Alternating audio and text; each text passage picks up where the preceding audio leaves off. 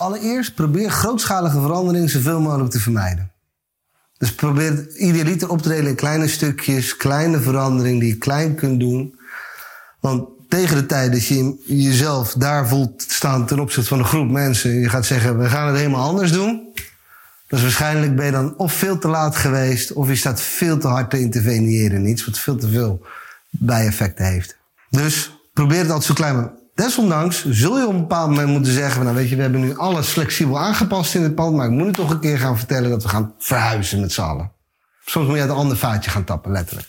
Gek genoeg zul je zien dat veel mensen heel veel tijd en energie steken in besluitvorming rondom zo'n verandering. Of er worden dingen geanalyseerd, er worden dingen besproken, nog zo wat. En uiteindelijk uh, is er dan een, uh, een visie hoe het wel moet. Prima, papa. Hoeft heel veel tijd en energie hebben nog zo wat. De grap is, is dat vaak de besluit dat vandaag genomen denkt te, men te moeten worden, vaak veel te groot is. Vaak hoeft het helemaal niet zo heel groot besluit. Dus dat ergens die visie daar is prima. Maar hetgeen wat je vandaag moet besluiten is vaak nog een stuk beperkter. Tweede is dat als je in dat besluit een grote groep mensen mee moet nemen, ik eigenlijk die veel mensen dezelfde, dezelfde fout maken, dan is altijd ten opzichte van de hoeveelheid tijd en energie in de besluitvorming gaat zitten, zal het relatief veel te weinig tijd steken in de, in de communicatie van, uh, van verandering. We hebben er op een paar momenten wel eens over nagedacht van, weet je, hoe kun je het nou effectief, effectief doen? En dat is een dun lijstje tussen individu en groepsproces. Allereerst zorg dat je praat en dat je een bandje hebt met alle individuen die extreem relevant zijn binnen zo'n besluitvormingsproces. Afdelingsbaasjes, informele leiders, uh, gewoon één op één. Maak ze deelgenoot van de ambivalentie. Maak ze deelgenoot van de besluitvorming waar je voor staat.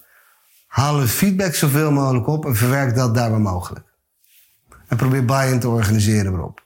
Allemaal één op één. Gewoon je rondjes lopen, je één op eentjes maken, nog zo.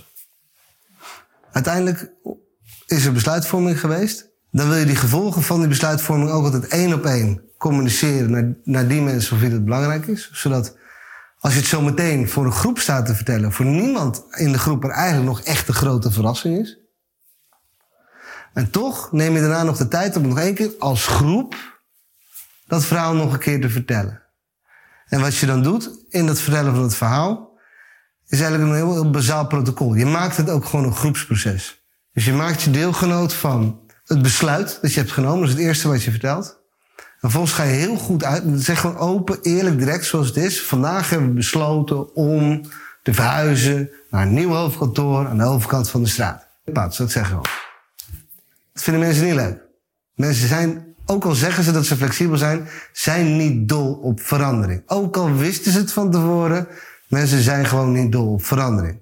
En dan helemaal niet op verandering daar ze zelf niet 100% controle over hebben. Volgens leg je uit waarom je dat hebt gedaan. Volgens leg je uit waarom je de besluitvorming hebt genomen zoals het is. En dan zeg je ook, kun je verwijzen naar alle individuele gesprekken die er zijn geweest. Je neemt ook mensen mee in de ambivalentie die je hebt gehad in de besluitvorming. Oftewel, als mensen het gevoel ja, maar je doet gewoon het eerste de beste kantoor aan de overkant van de straat genomen. Nee, je legt uit, we hebben lang getwijfeld of het die moest zijn of die. We hebben toch gekozen voor deze. Want, ik weet dat er ook mensen waren die wilden heel graag deze. Dat hebben we niet gedaan, want... Talalala. En vervolgens uh, bedank je ze ervoor. Dit doe je uh, gewoon positief vooruit voetballen. Mensen willen ook zien dat of zij nou een goed idee vinden of niet. Maar als jij als baas van de groep echt overtuigend kunt vertellen waarom het voor de groep een goed idee is, zijn ze prima in staat om hun eigen individuele nadeel ten opzichte van de groep duidelijk. Als je dat niet doet, kunnen ze dat niet. Het gaat om het gevoel. Uiteindelijk, dat is sowieso een vuistregel, als je één ten opzichte van veel staat, feitelijk communiceren lukt eigenlijk niet. Waarom namelijk mensen kunnen gewoon domweg niet reproduceren, of maar zeer beperkt, reproduceren wat je net verteld hebt. Het is echt maar 10 of 20 procent. En bedenk goed, zelf heb je dat heel goed voorbereid. Heb je dat een keer opgeschreven, nog een keer geoefend, misschien voor de spiegel. Dus jij weet het inderdaad de volgende dag nog wel. Mensen horen het één keer, staat ook in een groepsdynamiekje. Als ze 10, 20 procent kunnen reproduceren, dan is het veel. Dus het is ook niet bedoeld voor feitelijke communicatie. Maar het is bedoeld is om een emotie over te brengen. Het is bedoeld om een gevoel over te brengen Het gevoel van waarom je iets doet en dat jij het ook moeilijk hebt gedaan. En dat je het belang van de groep hebt meegewogen in je besluitvorming. Dan kunnen mensen er ook als individu wat mee. Want ze voelen zichzelf onderdeel van die groep. Daarna kan het nooit kwaad om de feitelijke communicatie gewoon nog een keer te doen. En dat via e-mail te doen. Maar hou het dan ook gewoon feitelijk. Wat we typisch ook vaak doen bij Coolblue, is gewoon domweg videocamera aanzetten op zo'n one-to-many communicatie. Oh ja, bijgevoegd. Zie de film van hoe het uh, gecommuniceerd is in de kantine of whatever you. De tijdlijn is ook extreem belangrijk. Oftewel, um, een, een, een, heel simpel. Ja, wanneer gaan we dat doen? Ja, gewoon zo snel mogelijk. Daar kunnen mensen hun hoofd niet zoveel mee. En als het toch gewoon gewoon is, dan zet er gewoon een datum op. 1 maart. Dan heeft ook iedereen ook, die betrokken is bij het project, heeft ook gewoon een hand van het moet kennelijk 1 maart af. Deadlines is soms echt wel handig om gewoon te stellen. Gewoon domweg omdat het gewoon voegt op een bepaald punt in de tijd voor iedereen zijn planning. Dan is het gewoon prettig om gewoon een stok in de grond te slaan. Waarom 1 maart? Nou gewoon 1 maart. Een deadline is beter dan geen deadline. Als je niet voldoende concreet kunt communiceren, ben je waarschijnlijk nog niet daar in je communicatieproces. Dus dan moet je of meer rondjes lopen, of je plan, planmaat, eh, je, planning is nog niet, uh, niet voldoende. En ik heb echt geleerd, ik, hou, ik doe liever een besluit nog twee weken of nog een maand vooruit. Oh ja, en ik snap dat er onzekerheid is, maar laat ik gewoon aan iedereen weten, ik ben ermee bezig, wat doe ik informeel? Ben ermee bezig, maar er zijn te veel open eindjes. En open eindjes communiceren, daar zit niemand op te wachten. Ik ben nu gewoon bezig. Zometeen, zodra we meer weten, pats. En dan ga je naar buiten. Dat betekent dus ook dat, en dat, dat is misschien lelijk, ver daarvoor is je visie misschien lang klaar. Ja, we moeten een mooi kantoor hebben waar we de ruimte hebben om te groeien en nog zo wat. Ja, sure. Maar dat is niet hetgeen wat je kunt communiceren. Dat zal iedereen met je eens zijn en uh, ja, prima, whatever. Ik hoor het wel wanneer het zover is. Nee, het is de verandering zelf die je goed wil communiceren. En in mijn beleving, als je het hebt over hoeveel tijd zit er in de communicatie van zo'n groepsdynamiek ding en besluitvorming, ik denk dat besluitvorming maar 20% is. De communicatie misschien 80% van het werk is.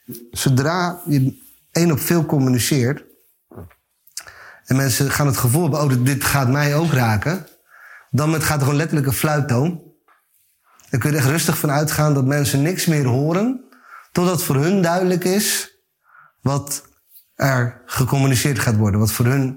Dus daarom is ook altijd de boodschap echt in de eerste zin zetten. Vandaag hebben we besloten om aan de overkant van de straat te gaan verhuizen.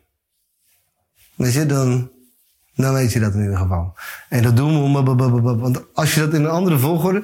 Bijvoorbeeld zegt nou, zoals je misschien weten, is hier allemaal vol. En uh, weet je wel, het, uh, het past hier niet meer. En we hebben ook dromen van een nieuw groot pand. En al die mensen alleen, zeg het maar, zeg het maar, zeg het maar, weet je. En dan ga je later niet meer uitleggen waarom je het besluit hebt genomen. Dan zeg je, ja, maar dat heb ik het begin toch gezegd. Dus ja, toen is helemaal niet wat je wilde gaan zeggen. Er zit een bepaalde logica in die volgorde van, uh, van het communiceren van zo'n uh, van zo'n besluit. Ook niet onbelangrijk. Als het een moeilijk besluit is, je weet wanneer het een moeilijk besluit is, dan combineer je het als baas zelf.